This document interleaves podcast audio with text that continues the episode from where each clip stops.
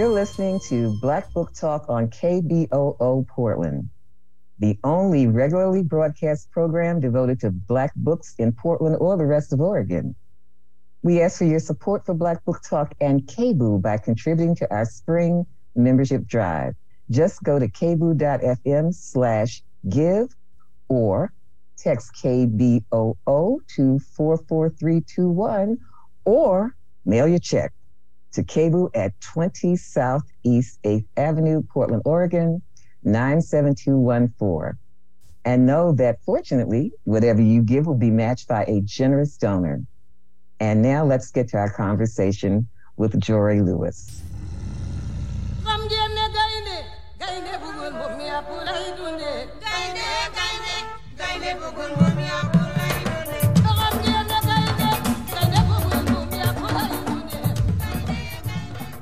Good morning, and welcome to the May 2022 edition of Black Book Talk.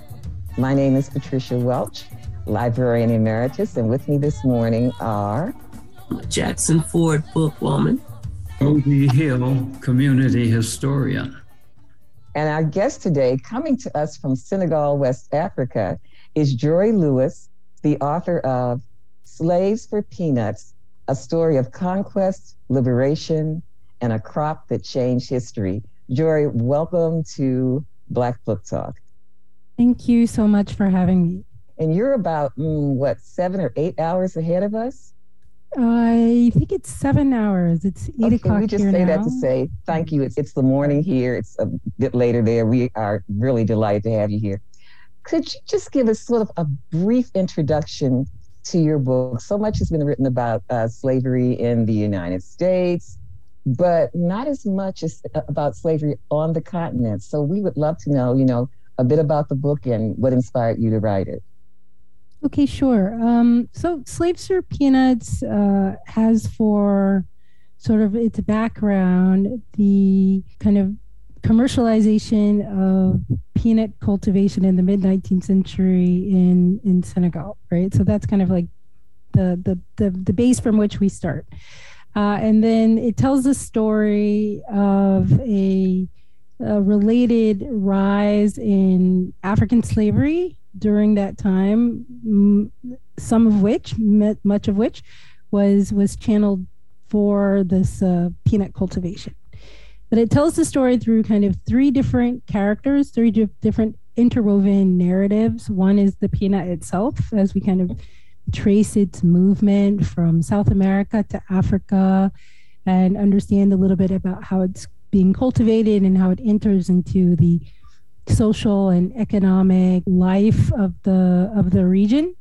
Uh, the second is a Protestant missionary who is a, pro- a black Protestant missionary from Sierra Leone who uh, finds himself in, in Senegal and eventually starts a, a mission, a, a, shelter for runaway slaves in the in the capital of the colony, Saint Louis. And the third is is the local king, a king uh, called Latjor, who is um, fighting against colonialism and sometimes also collaborating. And um, his his kingdom is in fact the key place to grow peanuts in the region. Your book is described as a stunning work of popular history, the story of how the peanut transformed the history of slavery.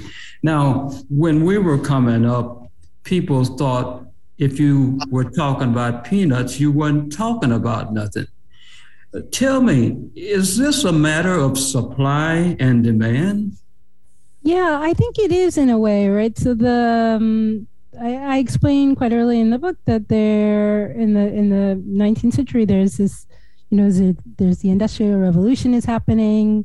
There are all these reasons why in Europe suddenly they just need a lot of oil like oil to to grease the wheels of machines and new trains. And so you know they're they're out there just trying to get oil anywhere they can. You know they're like killing um, whales in the ocean for oil right and then at the same time, there's a kind of hygiene revolution, which increases the demand for oil to make soap. And peanut oil um, is is very rich in like oleic acid. Anyway, it it it it provides like a pretty good substitution for olive oil and a particular soap recipe that was common in France. And that's kind of how it took off. So it is, it was a question of the, there's an increased demand for peanut oil. Uh, and so uh, Europeans were looking for a place to buy those peanuts. And it, it just so happened that they they found that place in in in the region known as you know Senegal and Gambia and parts of the the region also that we know now as Guinea. Slaves for Peanuts is about history, economics, genetics, genealogy, so many things. What prompted you to be interested in writing on all those subjects about the peanut? Thank you so much for that question. I have been living in Senegal and I write about um, the environment and agriculture, and I've been spending a lot of time in the peanut basin of Senegal, is a, a region where a lot of peanuts are grown. Um, so you know, in a way, it's like no surprise I was writing about peanuts. It's the slavery part that's a little bit confusing for people to to see like how did those those two things start to read together. And you know, there's you know, I tell a story in the in the preface. Um, so maybe that would be an opportunity. Would you like for me to read the preface now? Maybe I could read that part yeah, of the preface and good. it sort of explains that. So let me go ahead and read that little portion. So I, you know, I start out kind of explaining I had kind of an interest in peanuts. I used to, we used to eat a lot of peanuts when I would go visit my grandparents in Arkansas. And we, uh, our, our, our family lore is that we had a, a, you know, we did have a farm or there was a farm in the family and it was my great grandfather who cultivated peanuts. But the the family is just uh we're just like a peanut loving fam- family so we just used to eat peanuts all the time and i have i associate it kind of with that you know with those trips to to arkansas but then when i moved to senegal that was the first time i'd ever seen the peanut grown and as i explained i was spending a lot of time in this area called the peanut basin so um, I had been interested in how something as humble as the peanut had acted as the motor of the Senegalese economy for so long. For more than a century, this small country had been one of the top producers of the oily legume in the world. It was only an offhand comment by a future ex boyfriend, an agronomist, that pushed me down a slightly different path. One day, he was telling me about one of the villages where he worked, where farmers were organizing a collective. They had decided to exclude a smart and capable man from a leadership position, a man I had met on trips to the region, who was the person objectively most qualified for the job. They had excluded him because he was known to be descended from people who had once been enslaved. I flinched when I heard this. As a descendant of the enslaved myself, I found it both painful to hear about this discrimination and difficult to understand. In trying to make sense of this, in trying to understand the reasons and justifications, I started to search for other descendants of slavery, both in those peanut lands and in regions farther afield, in mud houses in the village, in reed lined fields that hug the river, in high rise apartments in Dakar, Eventually, my search and attempt to find out more led me to a series of historical records. I would have liked to say that I was able to resurrect the voices of those who had been enslaved, but writing a historical narrative about the enslaved is complicated because there are multiple layers of silences. There is the fundamental silencing of Indigenous voices in the colonial archives, which privileged those of European officials in many of the available epic poems or oral histories that have been passed from generation to generation, often tell the stories of society's elites, the kings, nobles, warriors, and important religious leaders. Women rarely feature in the enslaved almost never. They are muted, and the distance of a century reveals only flickering spectral forms. How do we tell the stories of people that history forgets and the present avoids? Thank you. I still want to say, why would it have been taboo to talk about people who were enslaved? Yeah, you know, it's um it's a it's a kind of complicated question. I did write an essay um, some years ago, many many years ago, that kind of tries to get at this question. Um, yeah, because of course it's not taboo. To, it's not necessarily taboo for say Black Americans to come back and, and sort of talk about enslavement. In fact, there are these well-known monuments to maybe let's not call them monuments. So like there are well-known places of memory to think about like the slave trade. So like on Goree Island, exactly. There, there's a very well-known kind of tour people take of this yes. this building reputed to be a uh, slave depot. You know, the point is, of no return when you. Uh, yeah, I, have been to Goree. Yeah, and that's how it's described. It's like yeah. This is the lab. This is the first image that you see of the this, the waters that will make you depart and you turn. It's the last image that the enslaved saw of Africa. So, but yeah. that's okay. But, but that's a little bit of a, a, fiction. It's a thing because, of course, it wasn't really a slave people. But anyway, that's neither here nor there. no, we want to learn. This is what this no, it's, it's well known. There's a kind of like historical kerfuffle people, historians of uh, several, I don't know, like 20 years ago, a historian sort of debunked this story because he was like, even just look at the look at the house it's like next to a bunch of rocks. No no ships docked at this house you know? So it's just like come on man. You know? But yeah. it's a it's a site of memory. And i think yes. like as a site of memory yes. that functions even though it's a kind of let's call it a historical composite let's say. Okay. But um yeah you know i think that there's something there is something kind of uncomfortable to think about. It, you know i discussed it not in this book but in that that that essay i wrote some some years ago. And that there is this kind of stigma that still attaches to people who are known to have been enslaved. And it's difficult to understand i think from from from the distance of america. Um there uh i guess is it it's seen as somehow a weakness well, is it a weakness? That's a good question. No, it's more like so. There's a question of hierarchy, more or less. At least in in my experience, you know, it's funny. I even have a, I have a little like poster board here. I used to have this little. And, you know, um, I, I don't want to take us too far away from the actual okay, book. Yeah. It was just sort of interesting to me, but I also know that my colleagues also have questions, so I don't want to yeah, tie yeah. up all of our time on this. But it is just just just interesting to me but yeah, let me let me just yeah. I think it's just there's a kind of stigma that's related to a kind of hierarchy. So that the that that that enslaved people sort of fit in, at least enslaved people in this context fit into a kind of hierarchy, and that hierarchy remains, and especially in local context. So in in a village rather than in a city. Okay, that makes sense. When you mention the hierarchy, uh, you talk about the differences of opinion as it relates to heathens as opposed to uh, the hierarchical Christians. Um, you talk about the uh, Egungun and, uh, and, things that most people aren't even aware of uh, happening on the uh, west coast of Africa and now what we call uh, Nigeria now. Tell us about the Yoruba. Yeah, so the Yoruba sort of enter the story through the personage of the our my main. I would say he's kind of like the heart of the book. He's um, the kind of character around which most of the book is structured.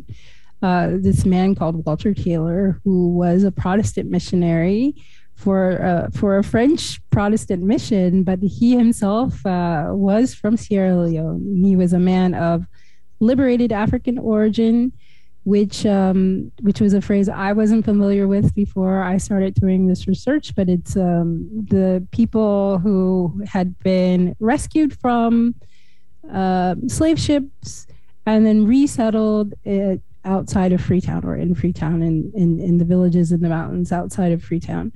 So um, that's his background, his own particular family. They were from, you know, they were from, he says, I think Abeokuta. So they, and they were, they were Yoruba speaking. There was no, you know, strangely, there was no such thing. People wouldn't have organized themselves as Yoruba as such, but they spoke a language called, you know, that now we recognize as Yoruba, right? So, um, yeah, that's how it happened, he was many of the people who resettled in this particular village called Hastings had similar backgrounds, spoke a similar language. uh, continue to worship the same types of, of deities that they had worshipped and had known in the other region where they'd come from, from the from the Yoruba areas, the Yoruba countries. And uh, they continued in some ways for some amount of time t- to continue those practices, you know. And in fact, I, I think in, in Sierra Leone, sometimes you still do see uh, this kind of like practice of the of the the agungun the Egungun masquerade still do happen occasionally. Yeah, so I think that's that's the relationship. The, there were a number because of Sierra Leone was a British colony, and there was a really heavy presence of Anglican missionaries.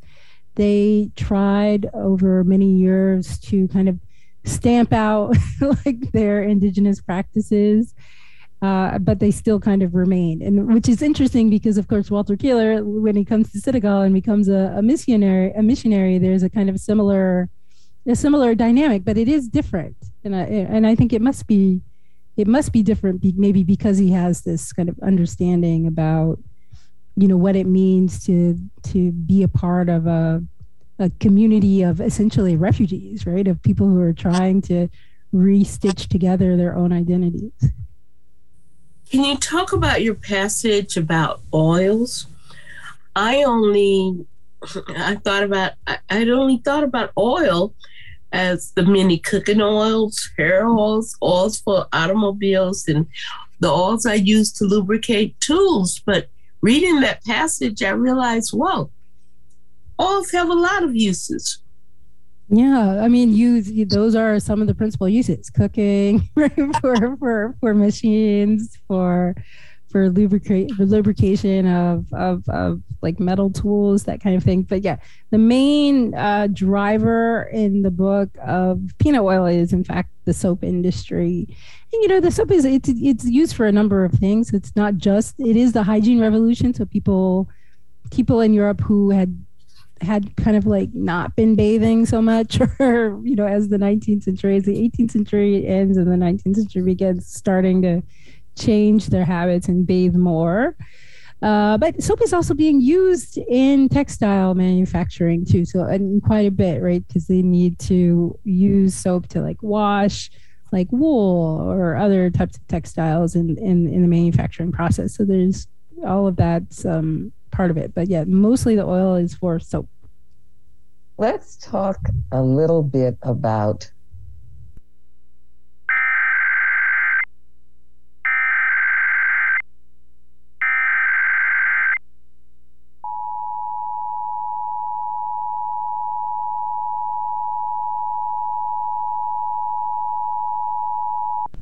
This is a coordinated monthly test of the emergency alert system through broadcast stations in the greater Portland, Vancouver area, including Clackamas, Columbia, Multnomah, and Washington counties in Oregon, and Clark County in Washington. With the cooperation of public safety broadcasters and cable operators, this system informs you of events that pose an immediate threat to your life, health, or property. If this had been an actual emergency, official information would have followed the alert tone. This test was originated by Clackamas County in Oregon. This concludes this test message.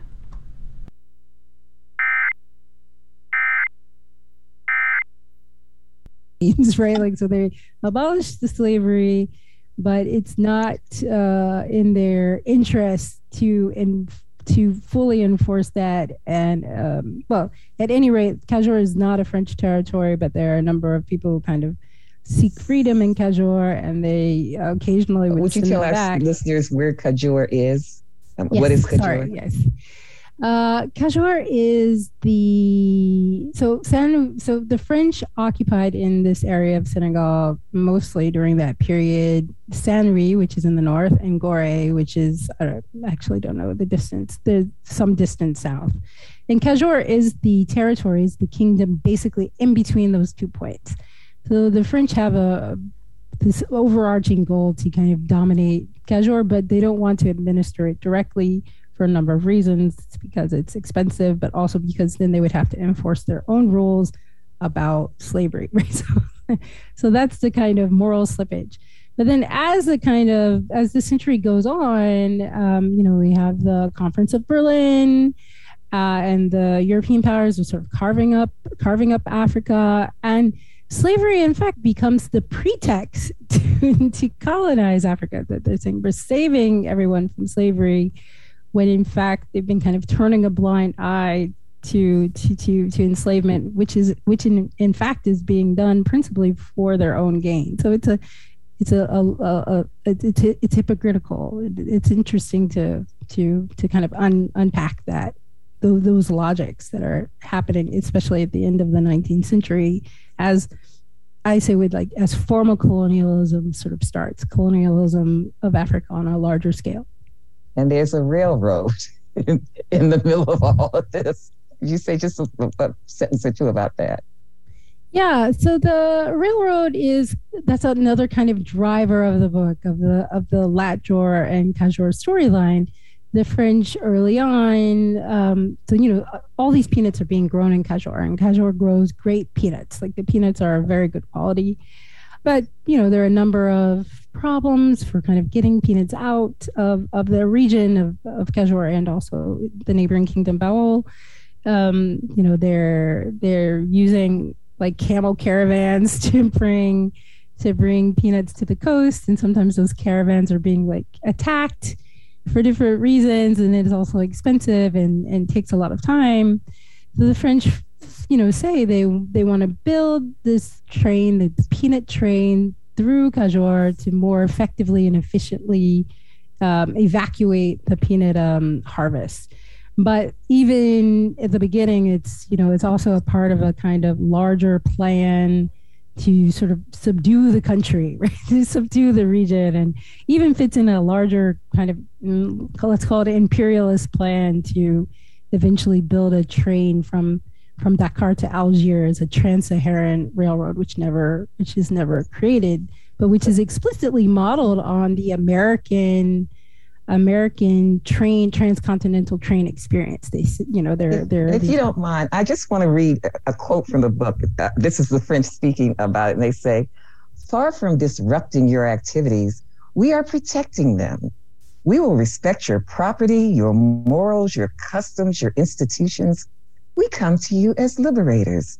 Welcome us as friends." It's just like, okay, think we've heard that before. I'm gonna give, give Okay, thank you for answering that. Yeah, that that is uh after the conquest that this this this thing they posted in villages. that, yes. Yeah. I was really interested in chapter 16, a sickness with no name. Basically, today we're going through a problem of people being sick and with uh, viruses. Uh, you mentioned that in the Senegalese in June of a particular year began to catch a, a, disease, especially those people working out in the fields. And you also brought in the fact that there had been other uh, devastating types of illnesses uh, in the world over the centuries. I think this is very interesting. Could you speak a little bit about that? Yeah. So I talk a little bit in uh, the book, especially um, in the area. There's a chapter that's quite a bit about the initial phase of French conquest of a different kingdom, of a different a kingdom called the Wallo, and then a number. So the French, for years, they were kind of trying to, they were kind of trying to uh, put in kind of like puppet kings into Kajor. So they've been kind of meddling for a long time, and there, there are a number of wars of succession. Um, and in the middle of that, there's a this this huge cholera outbreak. This is the I, for, I forget if it's the first or second cholera pandemic, but it you know it, it was a it was a pandemic. It went around the world, uh, and it was really intense in Senegal. Like I think in some villages on the river, there were like one third of of the population even died. And um, after that, there was this kind of um, religious revolution that happened. So there, there are all these super fascinating things that emerge from it. Now, the chapter that you just mentioned, "A Sickness with No Name," is about plant sickness, actually. So it's about the these plant, the peanut plants that are uh, also dying. Or, or, or, not they're not dying exactly but more they're not producing very well or they're, they're producing peanuts that then shrivel. And so there's the there's a particular french commander who says you know we're seeing this this this sickness in the peanuts a sickness we have no name for. And that's what the chapter title comes from. But there's definitely whether it's peanut sickness or human sickness a kind of interplay with the um, you know what's happening the kind of war or the conquest there, there's a kind of relationship between between those things often. I hope that answers your question. Why the peanut? Is it because the peanut affixes nitrogen in the soil? Because you know it was used as a cover crop in the south as a rotation crop because of that. But all over the world places where peanuts were grown for the oil, was it a cheaper crop? Why the peanut? Uh, why why the peanut? So yeah, I mean, I don't think they're they. I don't know. I don't think they knew that the peanut fixed nitrogen. Then I think that the peanut oil. It was a demand for peanut oil. So the um, I explain a little bit in the book that the peanut does have a very like similar chemical um, chemical makeup as olive oil. And olive oil had traditionally been used in like the main French soap, Savon de Marseille. And, um, you know, olive oil uh, at that time, and there, there were a number of like frost that had killed olive trees across Europe. And because the it's especially the level of oleic acid is very similar to olive oil, it it fit well into soap recipes. I don't know if you ever if you ever tried to make like soap, you know, different oils make different types of soap. Some are harder, some are like harsher on your skin, you know. So peanut oil was able to kind of be substituted for olive oil on a on a, at a you know at a certain percentage, and it helped kind of save the save the soap industry in France. And it was really that demand for the peanut um, oil itself that drove the cultivation of peanuts in in West Africa but I don't think they knew anything at all about the peanuts, the peanut as a crop, its its its value or properties. Jori Lewis, author of Slaves for Peanuts, a story of conquest, liberation, and a crop that changed history. Thank you so much for joining us from across many oceans to uh, tell the story of your book. What's fascinating is that Major political social movements can be stimulated by something that seems so simple and benign. There's so much more to this book, and I'm sorry that we couldn't take another half an hour, but thank you for taking time out of your day. And we hope that our listeners will get the book and dive into all the nuances. Thank you very mm-hmm. much, and we hope to talk to you again. Thank you so much. See you next month. Bye bye. Bye bye. We hope you enjoyed our conversation with author Jori Lewis, who is speaking to us from Senegal, West Africa. Introducing you to books by authors throughout the African diaspora is what Black Book Talk does. We're the only regularly broadcast program devoted to Black books in Portland or the rest of Oregon. Please show your support for Black Book Talk and KBOO by contributing to our spring membership drive.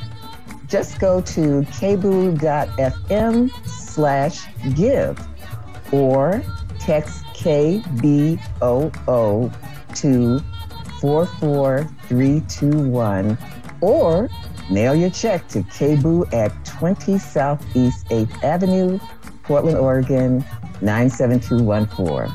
And know that whatever you give will be matched by a generous donor.